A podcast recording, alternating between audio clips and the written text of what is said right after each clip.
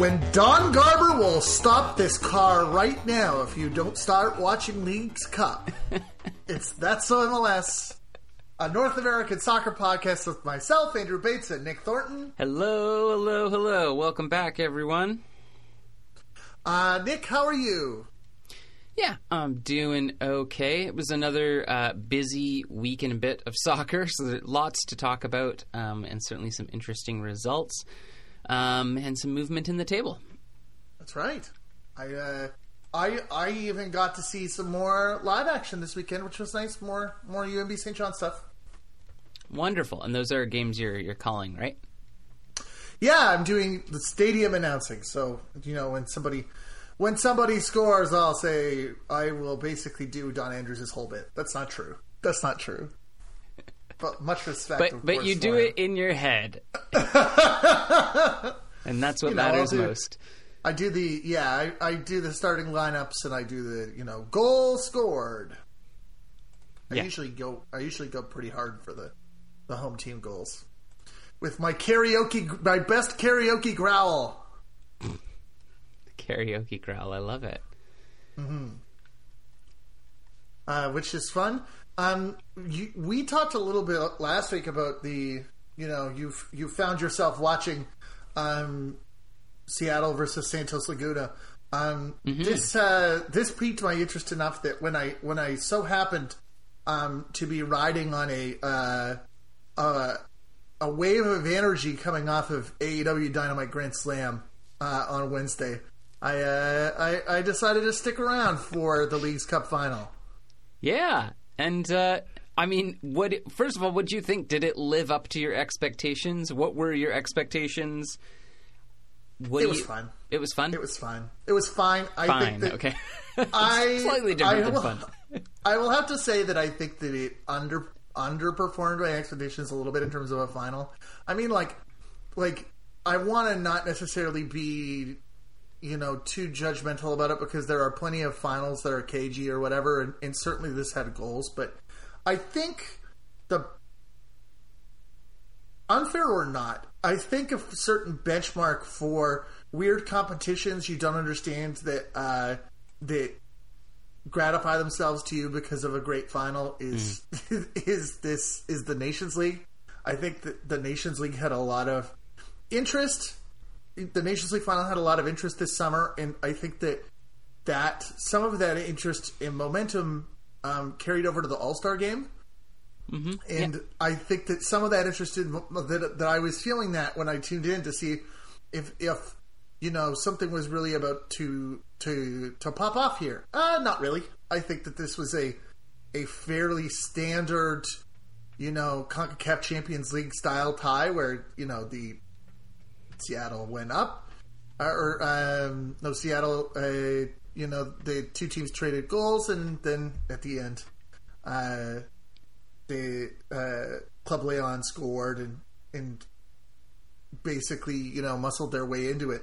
I know that Seattle scored late to try and sort of pull themselves back in, but I just you know this was this to me did not have the same even though there were like I said plenty of goals. It wasn't like it was boring, but it didn't quite have the same level of drama or or the same intensity um, that I was you know hoping for out of out of what the league certainly hopes is is is considered to be like a, a, a playoff competition at least by 2023.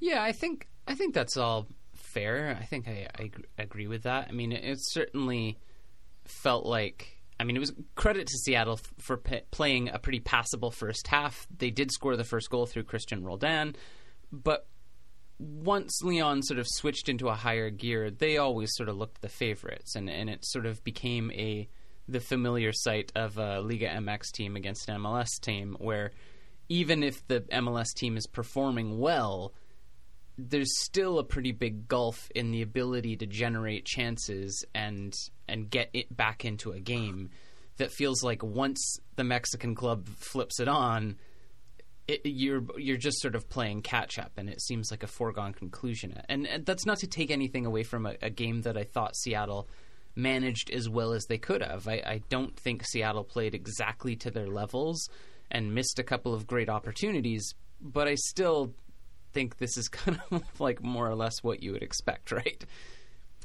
I think that I, I think so. And and the other thing that weighed upon my mind somewhat was that I thought um I thought that the the neutral ground audience in um, Allegiant Stadium in, in Las Vegas there were enough people there for it to be to to at the beginning of the match have like a a, a, a big match feel in terms of you know there was noise, there were people Yeah. present. I, however, don't quite feel that. I wonder if it had been at either side's home venue. Had they been able, maybe they might have been able to have a little bit more build to it because I don't think um, I think both in terms of the action on the pitch and the mood in the stands, nothing, nothing was like dramatically building towards a, com- a, a, a climax. It just sort of played out by the numbers, Yeah. and everybody was like, "Hey, the soccer was fun." Yeah. Yeah. I mean, yeah. I just kind of agree. I was going to be like, you know, it's still it's still a momentous thing for uh, Leon. Uh, it's still a momentous. It's an important milestone for Seattle. Uh, however, a momentous game of soccer it was not. Um, it was interesting that, of course, right before the final, we got news that there was going to be a new format for the Leagues Cup moving forward, um, as well as implications for the Champions League. So, do you want to talk through those changes? Yeah, so um, so essentially, you know, we've we've long known, and we talked a little bit during the All Star game about how the leagues want to get, you know, develop um, more competitions together. They certainly keep coming up with competitions like this in the in the Campeones Cup. Um, we got the confirmation um, on Wednesday. Essentially, the, the the biggest sign yet that, that both leagues and, and certainly MLS um, really want the year to um, to hinge on this sort of a, a of a competition. They are expanding the Leagues Cup, which now is an eight team, um, sort of like an eight team mid season competition that Which is like an invitational. yeah, invitational teams was supposed to expand to ten teams. Um, if I if I'm reading this this piece in the Athletic, I stand Stejskal and Felipe Cardenas correctly. Um, but uh, oh, it was supposed to expand to sixteen, but uh, but that was rolled back before the pandemic. It is now changing in format yet again to include all 47 teams from MLS and Liga MX will take part in a World Cup style tournament that takes place over the course of about a um, over the course of about a month Yeah. in in late summer, kind of like late July, early August. They're trying to they're trying to pinpoint the period of time in which there is no uh, English Premier League, nor is there NFL um, action. They're trying to find that sort of sweet spot in the summer where there's there's sort of open sports real estate in the in the yeah. U.S. and global soccer markets. Uh, MLS will continue to MLS will halt its schedule, and Liga MX will halt its schedule during that time. So there will be no games. And this will be what you. Don Garber will grab the back of your head and point towards the TV and say, "You have to watch this now. You don't have an option." Okay, Um, I'm just uh, before we go any further, I'm just dying to ask you, what do you think of this? Um, I I was gonna say that it kind of harmed my enjoyment of the final once it really sort of like washed in on me.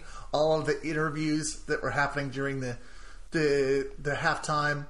Um, I don't.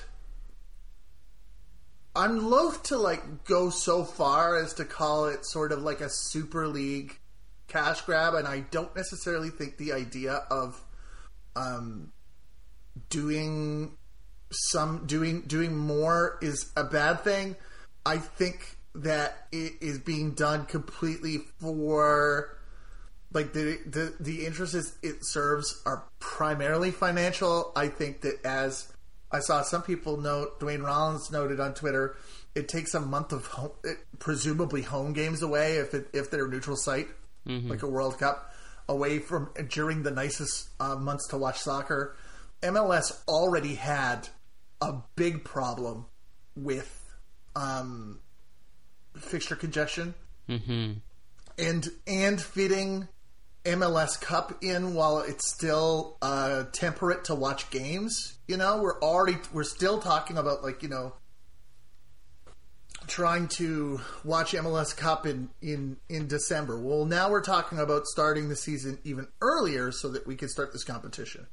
I don't. There's something about it. Like I don't necessarily mind the idea of doing it, say at the beginning of the season, but it's gonna be really weird to to um to see where it fits into rhythmically. You're going to be bringing everything to a stop, and then things are going to be uh, restarted. But but you will have gone through a very some teams will have gone through a very physically challenging process, and other teams won't. That didn't make the, the round of sixteen or that didn't make the the the finals. And I just think like if you if you did nothing in the group stage and you go out and then you make MLS Cup, um, how how will how will that be valued?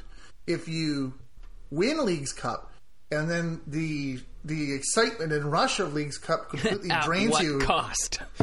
and you all of a sudden you lose your next five games and miss the playoffs. How will that be? What what's going to be thought of as important?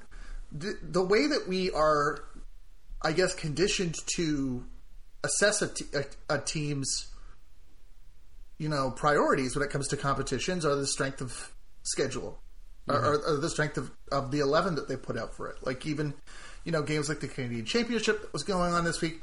Those are as much as it would be good to win those competitions. Games that you're not necessarily always playing against top tech, um, top uh, opposition, and in general, even if you were games where you have to utilize the full amount of, of players that are available to your organization. Yeah. Um, the MLS would. There's no way that you could use that same sort of squad rotation. You know, like you know when a team that hasn't been in Europa League, you know, makes in in England makes Europa League, and they think, okay, well, we got to sign, you know, another striker, and they'll be kind of our key Europa League striker or something, or so and so will be our key Europa League goalie. I have to believe that if any anything like that happened, like if if uh, if one goalie that wasn't the usual starting goalie was told, "All right, we're going to give you Leagues Cup. You're gonna you're gonna you're gonna do all of our group games," I had to believe that somebody would come down hard on them. I am excited about the idea of more interplay between MLS and Liga MX. Like I said last season, I think that the creation of one uh, of a more unified scene is a good thing.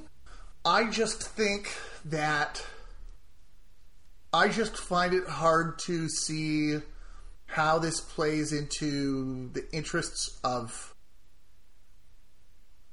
fans in terms of creating like like a good product to watch and, and how this will impact people's seasons. It's just like we saw here. Uh, how how excited is MLS going to be if you know they have a round of sixteen that has two that has just uh, that just has New England and Seattle in it?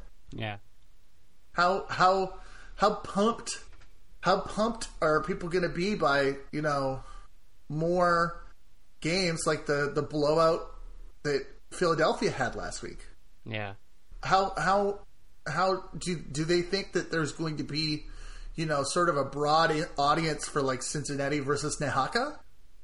But I mean, sure. But I mean, I guess the break from MLS play to do this sort of takes some of that away, right? Like you're not having to do these as midweek games and then quickly decide what your lineup is going to be. But you, I mean, there's certainly still the issue of managing minutes, as you say, and, and managing injuries at a really crucial time in the season. I mean, it really is the halfway point. And as you say, and and I agree with this, like I'm I'm excited for the possibilities. This sort of like all out clash between every single team for a month seems like a lot and yeah, and what what happens to the rest of the schedule then? I mean, does MLS consider playing fewer games to to try to relieve some of that congestion, or do you have teams coming out of this intense tournament then all of a sudden having two three games a week right after that as they head into the playoffs? And as you I say, think- if if cl- if MLS clubs are going to value the MLS competition more, then is that going to be a great product to watch if they're using Leagues Cup as an opportunity to just trot out, you know, their reserves and, and substitutes to see what they can do? I and and and another question in between all this is where does the CONCACAF Champions League fit? You know, this is supposed Yeah. to it's the three spots in the Champions League that are supposed to matter, but when are when's that going to be held? You you mentioned the amount of MLS games. That's not going to decrease. I mm-hmm. think I have one more soapbox thing to say about this. And that's this is what this this question of the games has come on to me. Or is is brought this on to me. The I think the thing that frustrates me less as an MLS fan, but more as a football fan. When you said, "What do you think about this?" I wasn't even sitting down and making the preparations. I wasn't start. I wasn't really frustrated until I started thinking about it. But um, there has been a push in world football for more Yeah. and it's coming from all sides. Yeah. We need the World Cup needs to be needs to have 48 teams in it. It need, now FIFA needs to be every wants two it to years. needs to be every 2 years. We need to have um, a we need to have a Nations League competition so that teams are playing international teams are playing um, friendlies in every single window. We need to have uh, a 47 team club tournament in in addition to the 34 team league and your national competitions and a continental competition. Um, there, it's just a drive because of the value of global right, uh, global television rights. Yeah. it's a drive to to to just monopolize your your attention with more and ultimately all I can think of is it um it falls on the players.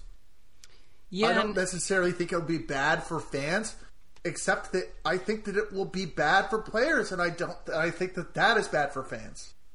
Well, and I mean, last year, obviously, there was a lot of uh, extenuating circumstances, but I sort of felt like we saw that a bit with the MLS's back tournament and then diving right into a compressed schedule. Is that ultimately the separate tournament didn't really tell you a lot about the MLS teams because by the time we got to the final, to the playoffs, the picture had changed so much because there was an issue of injuries that were picked up in that tournament. And I know I'm comparing apples and oranges here, but I, I think that is right. That if you end up needing to carry these massive squads of players and it's a completely different 22 from domestic cup, it's like, well, what are we achie- what are we really achieving? And I think your last point is is uh, an apt one to make is just like in service of what? Like, yes, fans are always going to say yes to seeing more of their team play, but it's not really something that we need. It is being driven by the the massive advertising dollars at stake. But if that doesn't result in a high quality product, then I think we do just end up with, you know, like death by a thousand options. And uh, as two people that clearly watch a lot of soccer and are uh-huh. invest- invested, clearly invested in growing MLS and growing North American soccer, it, it becomes kind of hard to stay on top of. And to a certain point, you just sort of lose a bit of interest because there's just so much happening. It's like, well, okay, New England is going to play three games in the next seven, but like the t- sum total of those results isn't going to necessarily tell us all that much, you know. And we see that play out where teams work in compressed schedules. They win one, they draw one, they lose one, and again, no real clear narrative emerges. And if your team loses on a Wednesday but wins on a Saturday, then you kind of shrug and go like, okay, I guess we're still in it.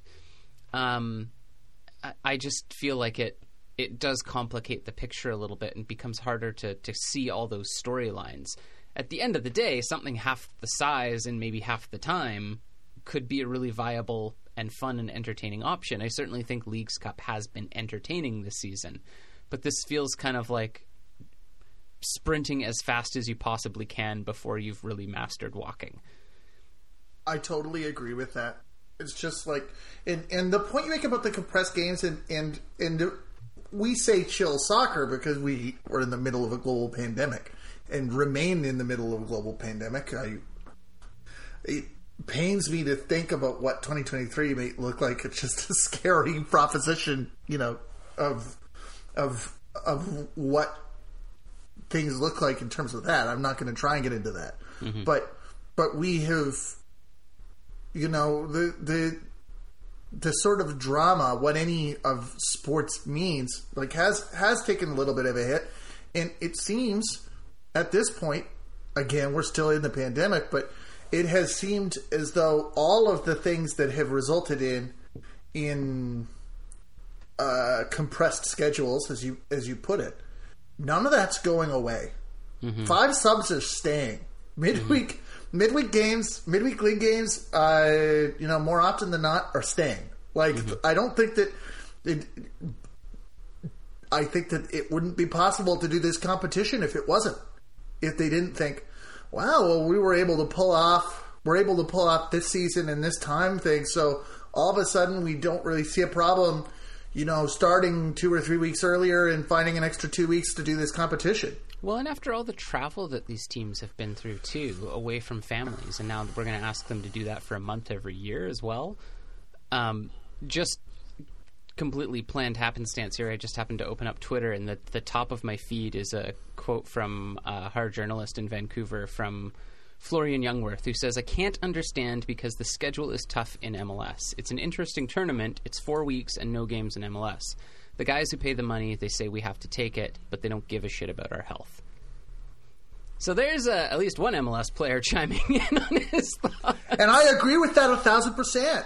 Yeah, because I mean, yes, turn more tournaments and more competitions, and let's let's grow things. But yeah, I I mean, it, it does become a serious issue that if if we need to up it to seven substitutes and you know some of these games are going to double added time, etc.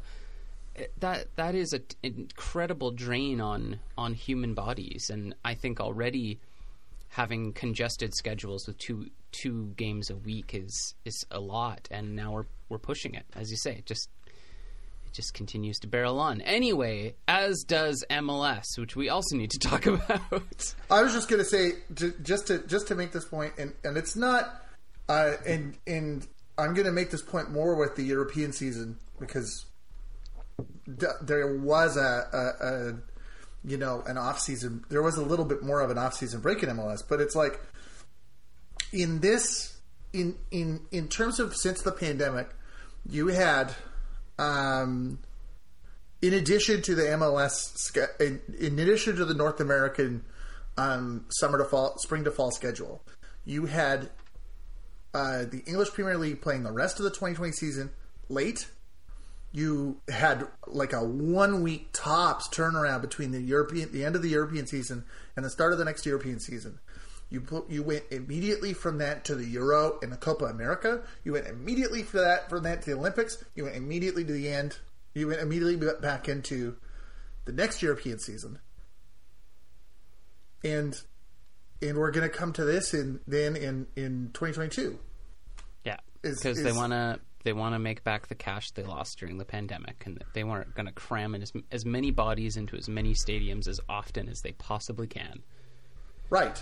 Anyway, moving on. Let's talk about a team that last week we had some questions about. Inter Miami. We were talking about how Phil Neville had kind of said that things had turned around and it was a different team, and both you and I agreed that was not the case, and they were maybe just playing some teams that were in some rough patches. And boy, did this ever play out. Since we last spoke, they lost 4 0 to New York Red Bulls, and then they also lost to Nashville 5 1. So nine Yikers. goals given up in the last week. Things not going exactly as planned for Phil Neville's side. Um, the Red Bulls game, Klimala just with an open run at the back line, slides it in. It just seems to sum up everything about Inter Miami and their and their defense. Just always flat footed, always caught ball watching, nobody really making any sort of challenge, and this is just Red Bulls running at them all day. Um, Figal gets sent off, and um, it, it just sort of a vintage Inter Miami performance of no real defending, talented players on the pitch playing no discernible system, um, and then Fabio gets two goals for nothing. the the the second goal in Miami, New York, is just this. Um, you know, and I, I've, I saw your tweet about just sort of like the problems in, in just the devaluing, the the nosedive in MLS defense. I'm not necessarily going to to to take Inter as the as the the standard for defending in MLS. Not at all. But but the the throw in the way this throw in bounces twice through the penalty area before uh, before the, the New in, York player says in front of defenders. Is anybody going to get this? Yeah. Hey, hey, Bill. Uh, what are you here for? I don't know. What are you here for? I, th- I think we're defending. Oh, oh. oh, look, the ball's in the back of the net. It, yeah, it's just so like I, I'm trying to find better adjectives to describe Miami, but it's just so passive, and it's not like at times they they're not good in possession or develop chances, but then they go straight from that game to a game against Nashville. Nashville, obviously, we know. Um, doing relatively well in MLS, although they did lose to Toronto. Um, but this is just Nashville knocking balls into the box with numbers forward and just things getting pinged around in the box and it's it's like a carbon copy of the the, the game earlier in the week. Um, you know, Mukhtar's be able to to mop up a ball and bury it 5 minutes in and you're just like did they not review tape or like have a team talk or we just I see the same thing unfold again except for uh, um, Gonzalo Higuain was able to put Inter Miami on the board for one in this game. I would say that I don't necessarily, you know, and we don't ever really want to put anybody on full blast uh, when it comes to goalkeepers. But I think that, that some of the issues that we're talking about about goalkeepers are not necessarily endemic across the league, or, or defense are not endemic across the league to goalkeepers. I don't know that there are a lot of goalkeepers in MLS that I would like that I would categorize as like having bad performances regularly. Mm-hmm. Or else, you know, they get swapped out. Um, the if Marsman is the normal uh, Miami goalkeeper, he had a really really bad game here, and I think that some of the other worse than some of the other bad Miami games. Mm-hmm. Uh, you could really just sort of like chalk up some of the goals here in this five one to to just like what do I? Um, he tries to push it. He tries to push it away and ends up like so far out of goal that he needed to kind of put up like a gone gone fishing sign in yeah, there. Yeah, back in five minutes.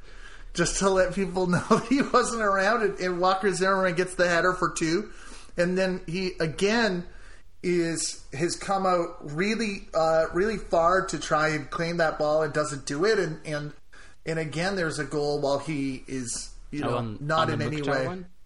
I want to say this is the third yeah the yeah I think that's Mukhtar gets that one yeah and it it is I mean it's Nashville's aggressive forward pressure for sure I mean don't for a second think that I I don't think this is Nashville also playing really well but it's just so easy to strip Inter Miami of the ball in their own half. And yeah. and when they're losing possession and the player who's just been stripped of the ball also goes down, it, it's just it's way too passive and, and there's no effort to win the ball back. The the second chances are coming both off the goalkeeper and defenders. And like this is not a team you need to invite. I mean you've got Leal, you've got Mukhtar, like you don't need to give the you've got uh, Muyl as well. Like you don't need to give these guys second chances. Um, and Gregore gets sent off with a second yellow. That's three straight matches that uh, Miami has gotten red. So on top of everything else, the the discipline isn't there.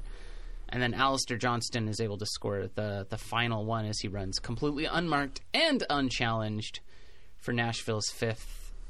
And I mean, I do not know what else to add to the story about Inter Miami. Um, They're sitting second from the bottom, and it feels like they're not going to claim the wooden spoon this year because they're still considerably ahead in points from Cincinnati. But the playoffs, I mean, there's there may not be all that many points. Wait, sorry, I think I had this slightly mixed up. Where's Inter Miami? They're ninth. Sorry, I was like, that's not right. Um, they they're sitting in ninth place, but this sort of continued backslide that that keeps happening is they're able to put a couple of points on the board, maybe get a win here and there, and then just completely lose it. And going down the stretch here, I mean, DC is in form. All the teams above them are playing well. Um, it just feels like it's not going to be enough, and really feels like the only good things about Inter Miami are just flashes in the pan. Really, just a couple of moments here and there of brilliance from one of the Higuains, and you're like, cool. And step inside the it. mind of sorry. That's it. step inside the mind of Gonzalo Higuain in the middle of your team's, you know, multi-goal meltdown to be like, "What did I sign up for?" Just not a good time there. Um, Minus. Inter- Sorry, go ahead. Totally a, a minus 15 goal differential. Um, there's only uh, in in in the another team in the East that I think is another one when I think of when I think of that sort of helpless defending is Chicago. Sorry guys, I'm gonna. it's we got it. We got it. We got to talk about the truth. And the truth is, Chicago got blanked again. It's been that was a that was a rough week because they got uh, I think that was rough in the midweek and in the um, yeah it was um, the midweek game I think was Montreal Chicago that was five straight games without a goal for uh, Chicago Fire Raphael Wicky somehow still has a job after the end of all of this. Um, that was a very slow first half. There was really nothing in the way of chances for either side. Quioto was causing all sorts of problems for Chicago in the second half, and then he's able to squeak one in in the 53rd minute. Then just an, another easy ball in, finds Hamdi. Hamdi scores. Montreal wins this one very, very easily. Chicago really not looking like they have much in it. And then kind of put on a slightly almost interesting display against New England. um, but I feel, and I feel like New, Chicago was able to unlock the fact that New England really has struggled on dead ball situations a lot this season, and you can certainly pick up goals against them on set plays.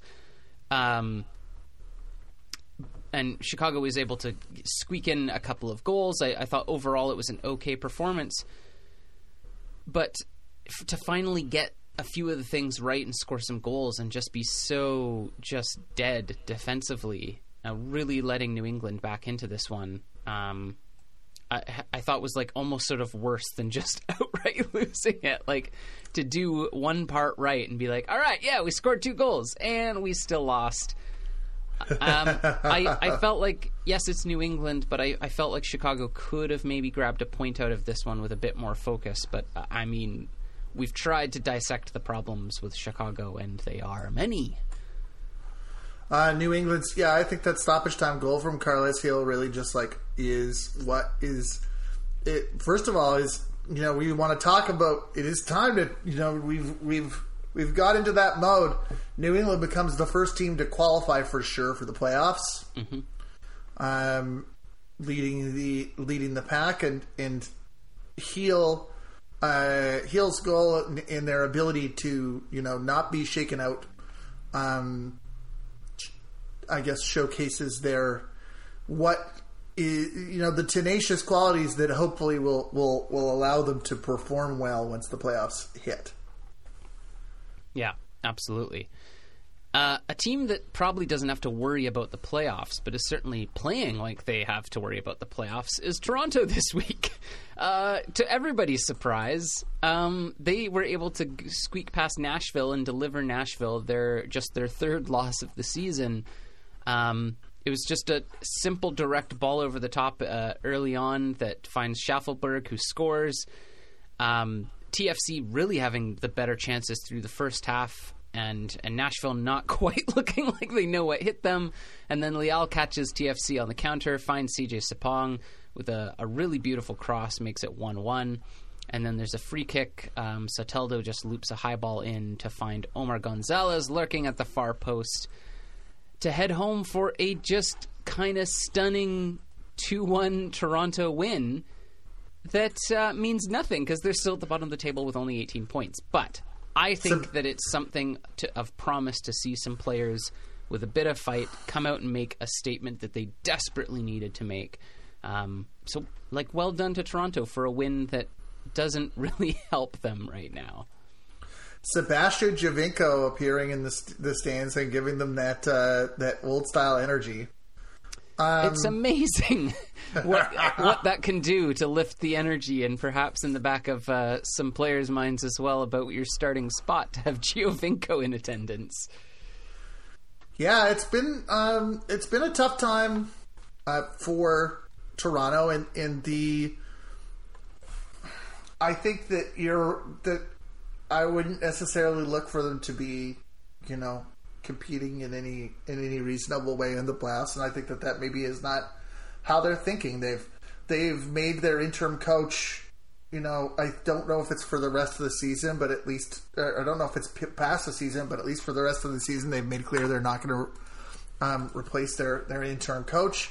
Um, I think that this is really just a question of we've got to like you know make the most of we've got to make the most of what we have and and and certainly Toronto. I don't think that the pieces, the, the, the pieces, I don't think in any way are the problem for Toronto. I think that they've had.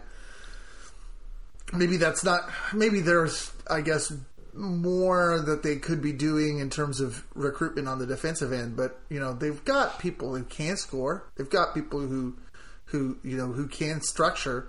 Yeah. Um, I just, you know, they have to be able to to be able to work through their game plan. They not to jump ahead to the Canadian Championship, but they um, they put four past York United um, in midweek, and I think that that's just a uh, a testament to how much easier it is to play when you can play with the ball at your feet.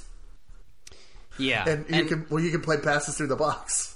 Uh, yeah, and I, I, agree. I think Toronto's lineup isn't isn't the whole problem by any stretch, but they've just had such a a disappointing midfield this season and, and just getting bossed around on every part of the pitch.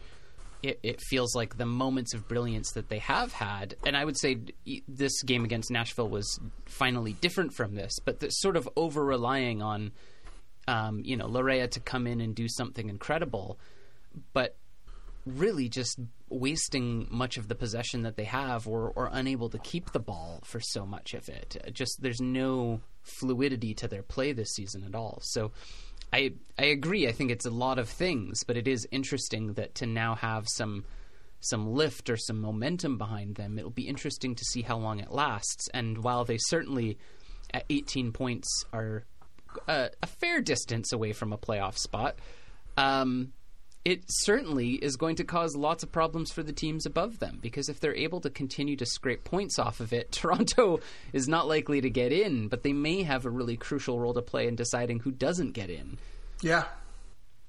And I'm, and I think players playing for positions and uncertainty around the future of the team means that the players have every reason to see this as a, a competition for whether or not they want to come back next year. I think that like uh, I'm I'm I'm adding the numbers together here, and and I think that one of the things to to consider is that despite the fact that overall, um, in in, in a little bit in terms of this this performance and, and what they've been able to make of it, Toronto were minus twenty three over the course of the season, um, but through uh, six games at BMO Field, they're minus in the league. They're minus one. Yeah and uh, and they also then have the games in the Canadian Championship to think about. But yeah, home games um, with the fans in attendance uh, could could be a key role for them. Something about that energy. Again, I don't necessarily think that that is going to result in you know in, in playoffs, but but a lot of their worst moments, a lot of the darkest hours for Toronto this year have come away from BMO Field.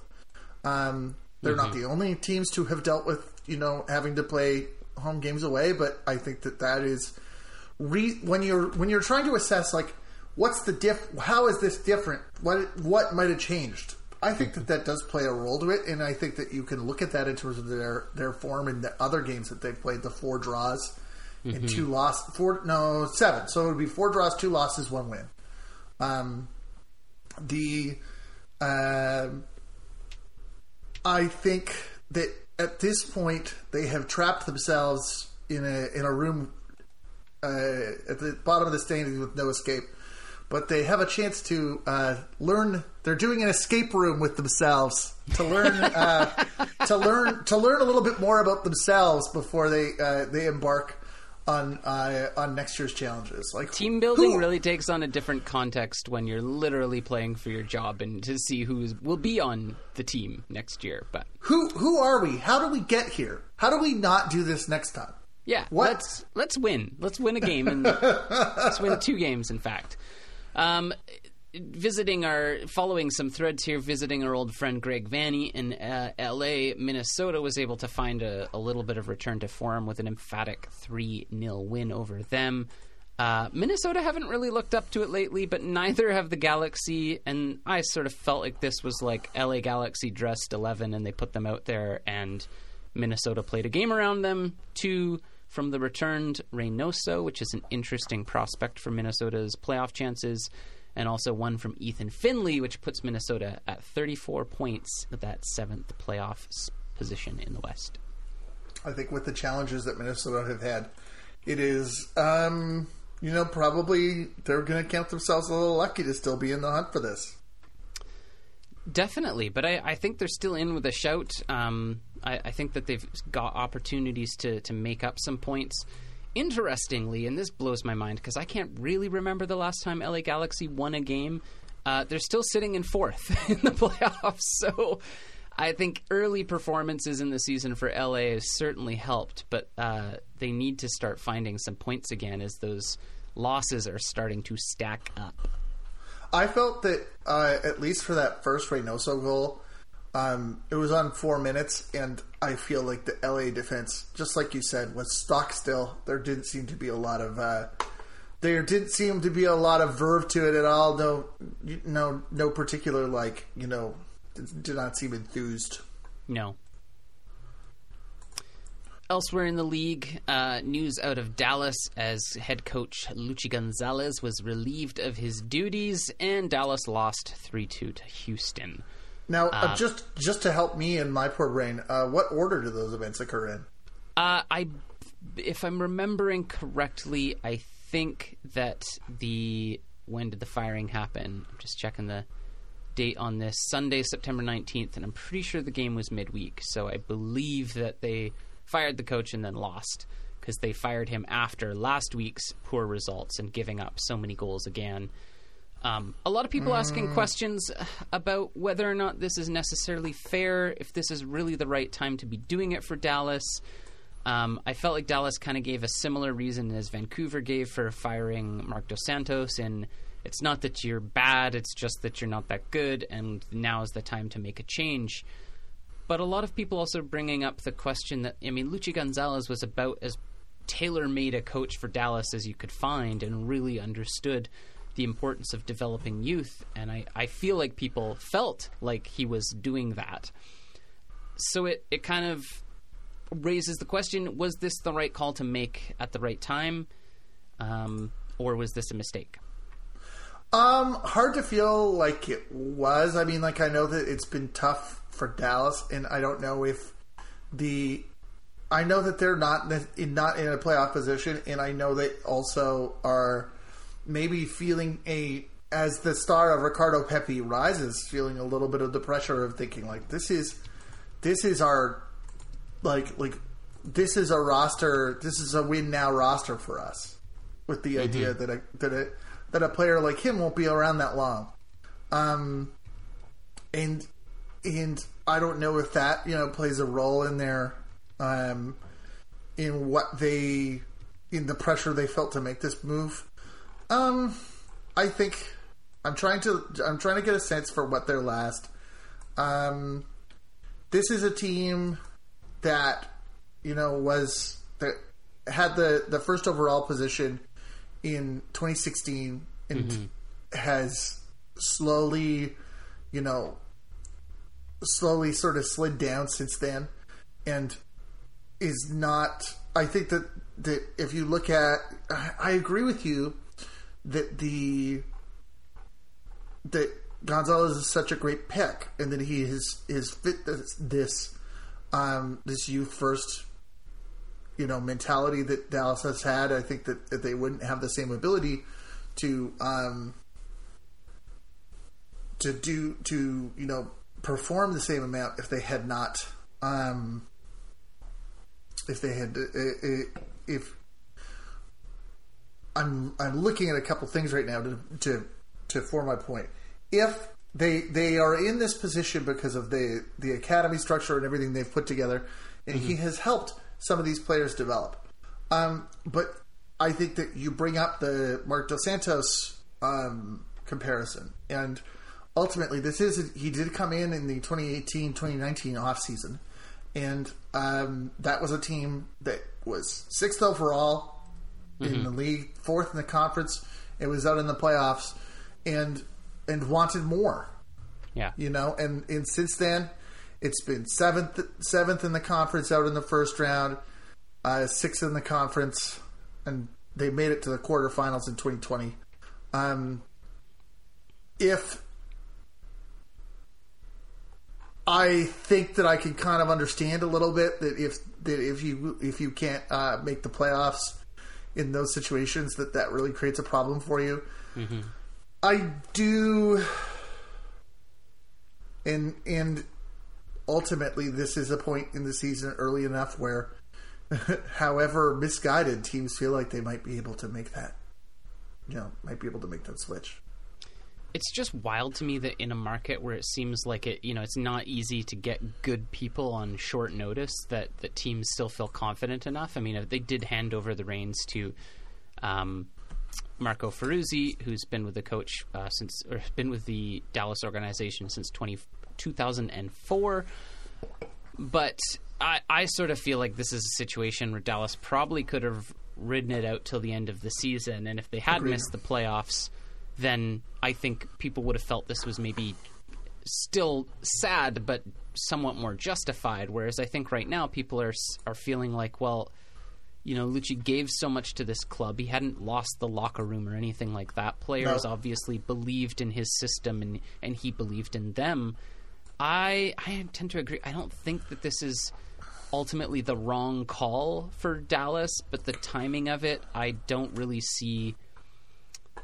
I, I get the point. They've been conceding a ton of goals. They've been losing important games. They need to snap this winless streak. However, clearly that didn't. The old uh, coaching mix-up didn't do the trick to get the fired coach bump to, to win. And and now that I think they're in an even more precarious position to to try to stay positive and and push towards that playoff spot with seven points to go. Uh, I mean, they're going to have to dig really deep, and I also think Dallas has been a team that's really gone through the academies, but might need to face the reality at some point that they've got to spend some serious DP money to make us a, a stronger push, and you can't squeeze blood from a stone. At some point, you just hit your ceiling. I think Um, that's one of the the, the, the things that, that gives me a problem about this is that I look at this roster and it doesn't necessarily look like a win, with the exception of the fact that Pepi is probably going to be, you know, uh, somebody's going to come for him eventually. Yeah. It doesn't look like a win now roster to me. It No. doesn't look like one where you think like you know where you think okay well this is a this is an aging core or this is an expensive core or this is you know this is one where we really have to try and and make something with what we have because we might not have it this next year. This is not this is not a Windows closing team to me. No, and and I think you run into a, an issue that I, I think Philadelphia has found themselves in a little bit. Although Philadelphia is clearly okay with spending some big money, but with your constant youth development, is that you're not always getting the best years out of your young players because they're ascending so quickly. So you have uh, I mean, for Philadelphia, obviously they did great with Brenden Aaronson, but um, you know, you imagine Dallas as they are right now is like a, a decently competitive team, but without Ricardo Pepi as this sort of it factor for them, it, you're like, well, that's that's a lot of goals and momentum he's been able to provide. Um, and so you have these these these amazing young players come through to score goals during a crappy season for you. Um, yes, financially makes a lot of sense, but I think you sh- a good team is also able to, able to capitalize on the player's talent for uh, a push as well. So uh, I don't know. I, I think that it's it's a little bit harsh. I get Dallas is neat wants to do something different, but the fact that it so far hasn't worked doesn't seem to bode very well. This this game against uh, Houston, I feel like is the is the competition of two teams that um that are always exciting to watch, but you know haven't been able to uh, to translate that into you know table position um, mm-hmm. in recent years. And um, Quinn Dorsey uh, collects on the back post from Picault, and then supp- supplies Picault for a second goal. Um, Darwin Quintero takes the pin past Felipe Strong into the corner. Obrian with you know Dallas losing three nothing. Obrian scores twice, including in stoppage time, to try and you know pull something out of this. You know, you have some people in in in in Dallas who are. yeah. It's not a. It's not an organization that has no fight to it. Absolutely not. No. Uh, speaking of teams with some fight to them, kind of unexpected results uh, was also RSL getting three big points against Seattle um, in a game that I really felt like Real Salt Lake just went for it. Uh, very, very aggressive midfield and forward pressure. A really strong start. A few half chances uh, early on for RSL.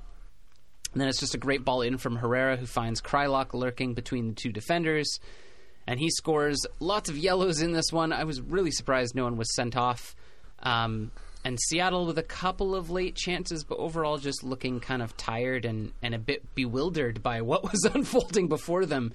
Um, but you would be remiss to think this was just a RSL scoring a lucky goal and then sitting back and absorbing pressure. I really felt like they took this game to Seattle and and showed again that they are going to be an issue if they stay in the playoffs uh, teams cannot count on an easy win over this RSL squad. That that going all out, I honestly think is is Salt Lake's best look, especially at home in front of their home fans. Absolutely, absolutely, and in a league where like defense is not strong, I think that's absolutely the environment that you do that. Um, if you're going to Lumens Field, is it called now in Seattle? Whatever it is, um, yeah. Then yeah, you maybe play a little bit more conservatively, but I agree. RSL on the front foot is is always uh, a pleasure to watch. Do the math for me here. Uh, speaking of trying to go into teams' energetic venues, mm. San Jose gets mm-hmm. the gets the hat trick at home in front of their own hand, fans and can't win, and then gets just two goals from Chofis away in Austin and yet uh, is able to uh, to return from Texas with three points? Uh, I don't know. I think this is San Jose math. Um, boy, San Jose can be so fun to watch, but it, it's really it's just not good how many goals they concede every game. I mean, five minutes in, it's chaos in the box, and Driussi just runs through it all and scores. And I feel like this is the thing. Even the games that San Jose wins, you have no idea at any point in the game until the final whistle goes whether or not San Jose is going to be able to win it. It's just like uh oh, it's it's a lot to take in. Um it, it, was sort of trading back and forth. Lopez was able to get on the end of a nice corner um, that really didn't look all that threatening, but he somehow directs it into the top corner, and Stuver can't get there. Then it's ring to Gallagher. San Jose doing the Inter Miami trick of just not challenging literally any ball, uh, making it 2 1 Austin. Then Ring has a free run. Nobody puts any pressure on him. He fires home to make it 3 1 before the second half. We've entered uh, the ring phase of this game. Yes. the the champions ring. Um, and then in the second half, Espinoza breaks through to pull one back for San Jose. So now it's 3 2 early on in the second half. Then Toledo gives a, what I think is a fairly soft penalty. Uh, it's called a handball. It's from foot to hand off one of the defenders. Chofis scores. Then Stuver gets into some antics and, and doing some body checking, and somehow he stays on. Um, just scenes happening, um, and, and Austin really losing their cool in this one, and then Chofis shoots. Staver, Stuver saves it, but it bounces back, and Chofis beats him on the second ball. Um, and then Alexander Ring, feeling left out of the action, is sent off for a second yellow, which I, I think was the right call. Um, there was a, a, brief chance towards the end um, where Marcinkowski clearly uh, or nearly coughs one up towards the end. Um, it, it, it, was a strange game and some not great calls, but I also feel like San Jose deserved to win this one. The Chofis, uh, the, the the second one, I loved this this uh, the rebounds, um, where they you know uh, where he it takes it from the top of the box and it's saved and it was both taken and saved with such ferociousness that it bounces right back to him at the top of the box where he takes it again. Um, this penalty reminds me there were a couple of good ones taken this week and and and there was one thing I forgot to mention during the Leagues Cup that I think is also also true of this penalty, which is if you take your penalties hard into the corner, it's fine. Taylor Twellman on the Leagues Cup broadcast sat there and said, You know, this guy always takes penalties to the left of the keeper, and he knows that the goalkeeper has looked at where people have taken penalties. So do you think that maybe he's going to take it to the right? Because it'll be like a like a like a like a surprise, and then he takes it right to the left of the keeper and he scores because he takes it fast into the corner, yeah. and it's not a problem. Yeah, it's just like that's the that's the thing. People get stressed about these penalties, but if you take them fast down into the corner, it is not it is not the biggest science that you. It is a science and it is something you can practice, but it's not magic. No, no, and you like the the stats favor the goal scorer. you know, like the, the stats favor the guy getting to take a, a, free kick from a few yards out against a goalkeeper. Um, I yeah, I totally agree. People act like it's it's all got to be this wizardry, trickery, and mind games, and like yeah, you can do that. You can also just smash it as hard as you fucking can into the corner down low, and believe me, it's super hard to actually save that, even if you're great anyway, interesting result. Uh, I don't know what to say about San Jose other than never change, guys. Keep it interesting. As ever, they are in 10th in the Western Conference currently. Yeah, maybe chasing a playoff spot. Uh, as ever, we know that right up until the the playoff teams are decided, they are going to cause problems for teams above them. Um, so that will definitely keep things interesting in the West to your point about deserving it, it's like we we bemoaned last week that they were able to score so much and they couldn't, you know, manage to maybe hold a couple in. This is definitely a game that was like that. But ultimately, you know, you, you look at it, it's just like, would they have to have worked so hard if they didn't, if they weren't down three nothing to begin with? Yeah. But hey, but hey, they did it, or not three nothing. But if they weren't, if they if they didn't concede the three goals, uh, would they would they have to have put them um, work so hard to fight back? But hey, they did it. Yeah, and I mean, I think at a certain point they just sensed the blood in the water for Austin, and you got to think Gary Smith's seat is getting a little hot over there with the seemingly getting fired for anything now. Um, not a great string of results for Austin. Um, but I still think overall, as a product on the field, I would so much rather watch Austin play than Inter Miami at this point. Like, it, there's still at least a semblance of a formation and a system and ideas and goal scoring and like occasionally even defending, just not so much in this one. Uh, we had the in in Houston Dallas. We had the stoppage time not an equalizer, and uh, we also saw that in Atlanta DC, the failed comeback, unfortunately. Yeah, yeah. Just sort of um, comes up short for DC, who have been on a, a, decent run of form lately. Um, Barco just scores a absolutely stunning free kick um, to put Atlanta up one nothing early on in the second half, um, and then he's able to thread the needle for Josef Martinez, who easily scores. Um, and it's sort of just looking like all Atlanta, but then Felipe comes on and fires this just absolute cannon of a volley from at least 35 yards out, I think. Um, is able to just mop up that second ball, seems to be the theme this week, and scores. Then Moreno dribbles through half of DC United and finally finds Bello in the box, who scores, making it 3 1. And finally, Edison Flores is able to slam a goal home. And DC push and they push and they push, but a, a decent performance from Atlanta and, and from DC. But um, Atlanta looking a little different these days um, from what we've seen of them as late, and, and, a lot more life and fight to them. And they are now sitting sixth in the playoffs um, with momentum behind them.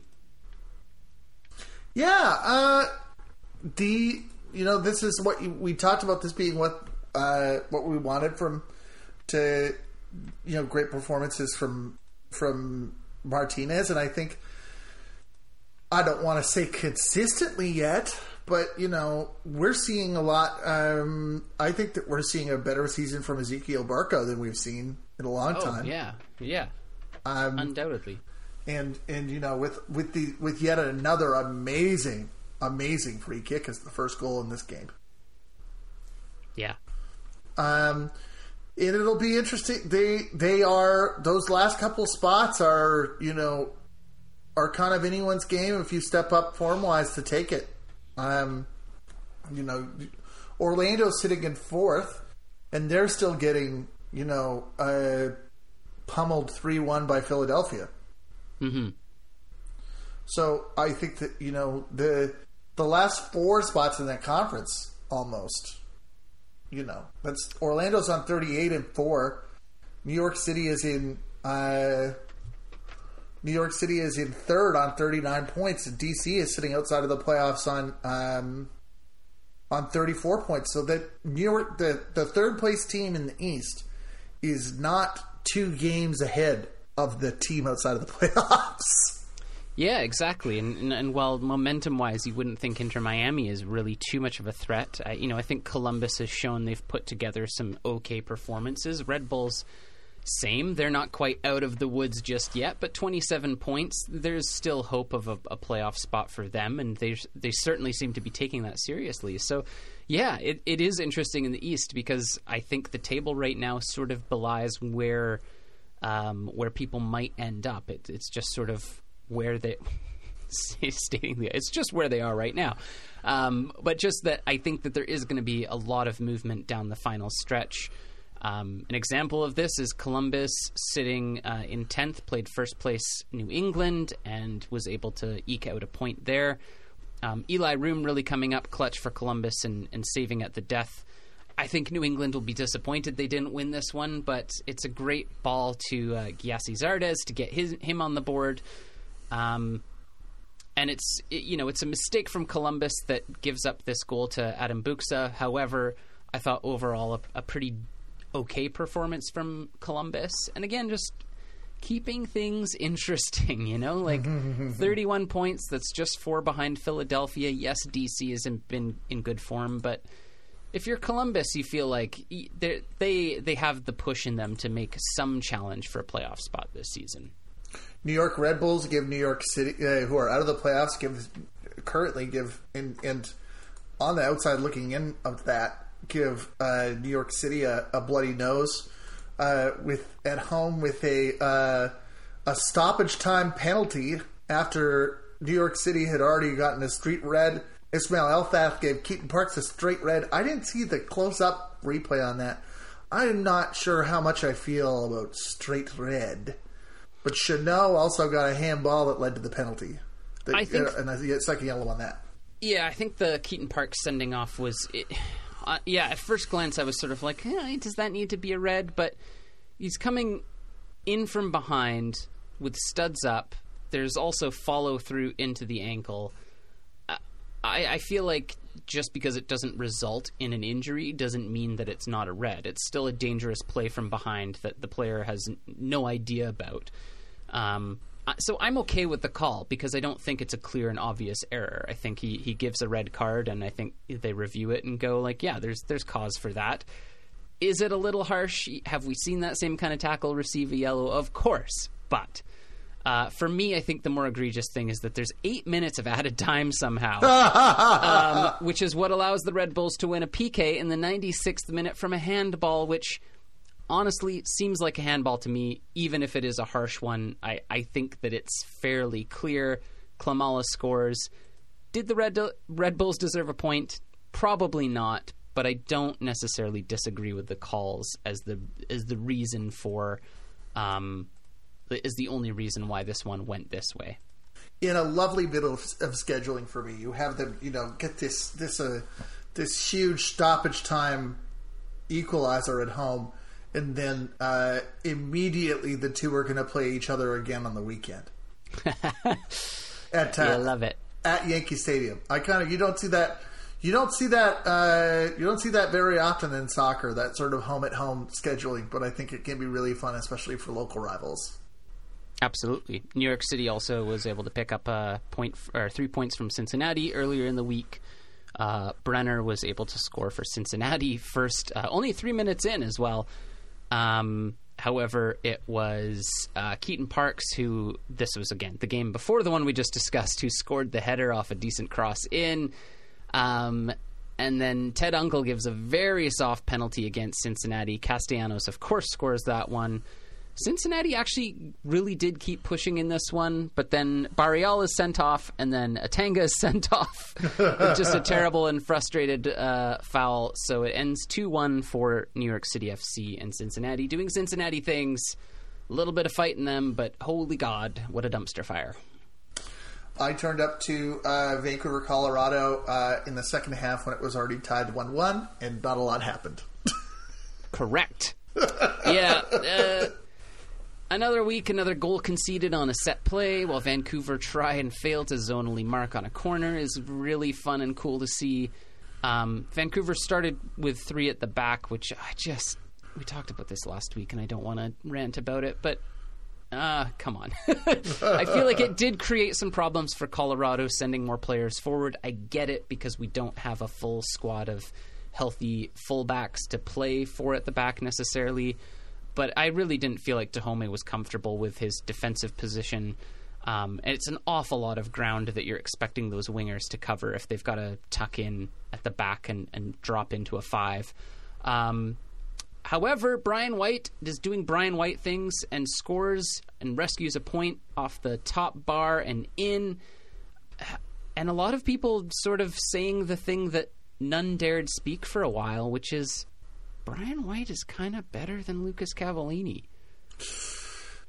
Like He's really at least in, ter- in really terms good. of a in terms of a product, in terms of output, of course Cavallini's been on international duty and has had injury issues, but completely anonymous in this game. Outside of getting frustrated, you know, yes, he can draw some good fouls, but Cavallini for me really needs to turn up the gears here and start producing because uh, you know, I like Lucas Cavallini and I, I think that he's a great player, but the the output also needs to be there and the and the contribution to the team. And it feels like right now Cavallini is a, a bit of a kind of the man on the outside at the moment and doesn't really seem to easily fit into this system. And I think Vancouver's got to be asking some hard questions about how much money uh, they're paying Cavallini to not do what Brian White is doing I can't. Uh, I I I am a defender of Cavallini, but I can't. Um, I can't contest that without you know hard like evidence. I want it to be wrong, but I don't feel like it is.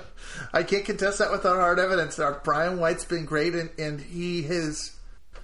It's almost like him, and I mean this, you know, not necessarily in a negative way. It's like he he's not the point of of of the team. You know what I mean? Like like Yeah. getting him here was he was a he was a he in no way has had to shoulder any of that pressure to to to perform or to be that to be the the big guy for the team in the way that Cavallini had to do at the start of the year.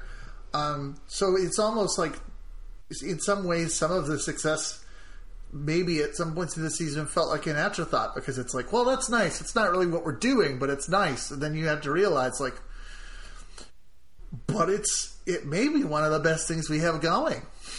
And I think it is because I think Brian White is a direct striker, and we talked about it when he you were the one that brought it up in the first place that what he was doing for Red Bulls in a team that had a chaotic attack and a chaotic defense, mm-hmm. a player that can just mop up balls and just play as a poacher is exactly the thing that you need when you're having trouble scoring goals, and that's exactly what we saw against Colorado. Colorado was clearly the better team.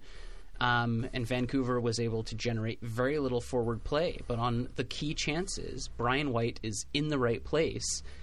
And even when he's not scoring, those chances are still coming. And he's still getting many more shots on goal or better looks at goal than Cavallini is. Yes, in an ideal world, we've got them both firing on all cylinders as a, a deadly striker combination. But right now, it sort of feels like you know, you let Dajome do his free runs into the box, and you've got Brian White lurking there as a, as a target man who can score with his feet and his head. That's kind of the attack that you need. I agree with that, and and he brings hmm, the Whitecaps for so long have had this idea of like sending a striker to the moon, yeah, and uh, and I don't necessarily think that's the right idea but certainly Brian White is the guy. You know, that's he's he's somebody that has been able to do that in a in a way that they've never been able to pull off. Sartini and, loves the Christmas tree, and it, and he's the great choice or the, to be the uh, the tip of the spear. The angel at the top.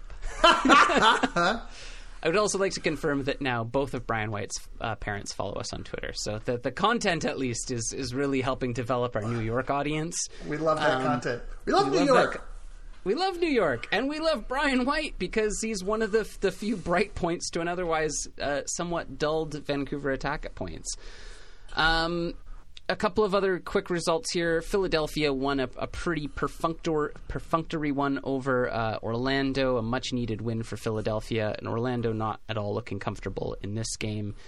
And two goals Portland, for Przybylko, who I had, who I, I was surprised to hear, but I guess it makes sense that he hasn't scored for two months. Yeah, it's it's been a spell, but um, certainly encouraging signs that he was able to get a brace in in this game. Um, and then Portland came up big against LAFC. Um, just LAFC continuing to to not clear properly. It's an early ball um, that finds Asprilla, who's able to head home. Uh, from this just sort of like beach volleyball style play. uh, the floor just, is lava it's just bouncing around everywhere. And Asprilla's like, I'll have that one, and uh, heads it in handily. LAFC does win a PK on a very soft handball shout, but um, which comes actually after a free kick just outside the box. And a, a, sli- a, slightly dicey call. I don't know exactly what the player is supposed to do as he's turning away from the ball, but Arango scores. Um, Cifuentes almost catches Clark off his line, but it clatters just off the post. LAFC definitely fought for this one. Um, but then Blanco sends one in. It looks like it takes a deflection off of someone's arm, but it falls to Fochive, who is completely unmarked at the far post because that's just what we do in MLS. And that's the end of that. Uh, Portland was able to add another towards the end, but then it was deemed offside by like a centimeter, but I guess that's still offside. I don't think Portland will mind too much. Uh, three big points on the board for them, and as we look towards things in the West, that means Portland is sitting comfortably at fifth with 37 points. LAFC just outside of the playoffs now with 33 points because of the Minnesota win. So things, some heat under Bob Bradley to get some performances out of LAFC, but a struggling Portland side at times certainly seems to have found their shooting boots good position for them to be in. We, Not bad. We mentioned uh, York Toronto. Um, there were other uh, Canadian Championship games of consequence. I uh, particularly had my eyes on Wanderers grounds for Halifax versus Montreal, and if you, if you, if you were uh, thinking of you know a team, a team with middling performance, um, going to the away, the the the charming local ground of a Canadian Premier League side and conceding the first goal. Could this be magic again for Halifax? No. um, Corey Vent um, dispossesses uh, Maciel and um, is able to hit this amazing strike. The first goal is uh, is is something to remember. Um, but uh, Miljevic uh, scores seven minutes later to even up. Halifax is able to, you know, is able to hold things until the very end. Um, but Brault-Guillard plays in Ballou Tabla uh, on the 89th minute to put uh, to first put Montreal up two two one. Halifax tries their best to try and you know repeat that uh, performance from the York United game, uh, but is a little scattered in their attacking, and Tabla is able to hit him again two minutes later. Oops. Almost. The uh, the the the the potential draw of penalties was there uh, was was dangling there for them for a second, um, but in fact it was Montreal that will advance. Um, Forge beats Val- Valor two one. The red card to Valor, who just uh, saw their head coach get fired, uh, and Pacific beats Cavalry um, one nothing to advance, presumably to play Toronto sometime. And didn't Phil Dos Santos join the league? That was the other half of it. Rob Gale of of Valor um, got uh, got dismissed from the Winnipeg club as as head coach and GM, uh, citing a, a, recent run of poor results. And it is uh, it is the recently himself dismissed Phil Dos Santos, the man behind the man in Vancouver, um, who uh, the the brother of Marc Dos Santos, who will now get a chance to uh, to um, get his own command down in the Canadian Premier League. Yeah. Uh, nice to see him landing on his feet. Um, but it, it sort of sucks. I see a lot of people kind of upset over the news that, I mean, Rob Gale really was instrumental in bringing the team to Winnipeg in the first place. And I think this is going to be a, a, somewhat bitter one to, to swallow for them. Um, I'm very interested to see what Philip Dos Santos' coaching style looks like. When you have somebody that is as I would say that when you have somebody that is is is instrumental to a team, you would kind of want to finish out the. You know, we talk about finishing out the year. You yeah. would want to. In Canadian Premier League, it's a little different because there's there's different chances to move up the table as the as the season moves on. And there's not that many teams, so you could still think, well, there's a there's a chance to go for this. Um, the you would kind of want to give a figure like that a chance to resign if they weren't happy with the results. You know, to say like, well, I need I need to step back to give to give you know somebody else a shot, and the fact that this didn't happen makes me feel like we've got a second. There will be a there will be a second coming of Rob Gale at this team because just you know just one of those situations where they don't know where to turn and they have a club legend that everybody loved. Yeah. Even if the even if the results weren't necessarily there. Mm-hmm. Yeah, it's it's tough. I mean, I know it's a it's a results based business, but um, you know, sometimes as we've seen, clubs decide to to move prematurely on from a coach. Um, that's maybe just going through a difficult patch with the team, and and it doesn't always pan out. So it'll be interesting to see how things go. Um, also of note, Pacific picked up a Pacific FC picked up a great um, win over Cavalry, um, which was one certainly had people talking. I wouldn't have necessarily put Pacific FC as the underdogs in this one, but I feel like other people felt differently until. Well, the, the reason for that I think would be that Cavalry has been so dominant in uh, in in CanPL in yeah. CanPL since the the inception of the league, but I think that what the Whitecaps Pacific game showed is that they have been putting a real season together, and there would be a mistake. You know, it it, it has not always been. Teams like Pacific and Halifax have not always been considered, you know, the top, the top of the top when it comes to this league. Mm-hmm. The is not necessarily in the same yeah. position Pacific is, but I think that it would be a mistake to not look in at Pacific in the same light as you would have looked at a Cavalry or you would have looked at a, a Forge um, before this year. To- totally, yeah. And it'll be fun whenever I think the the talk about TFC, which never time, found time to face Forge in the 2020 Canadian Championship final, which everybody insisted was going to be played at some point. The next question is when TFC is going to be able to play that game.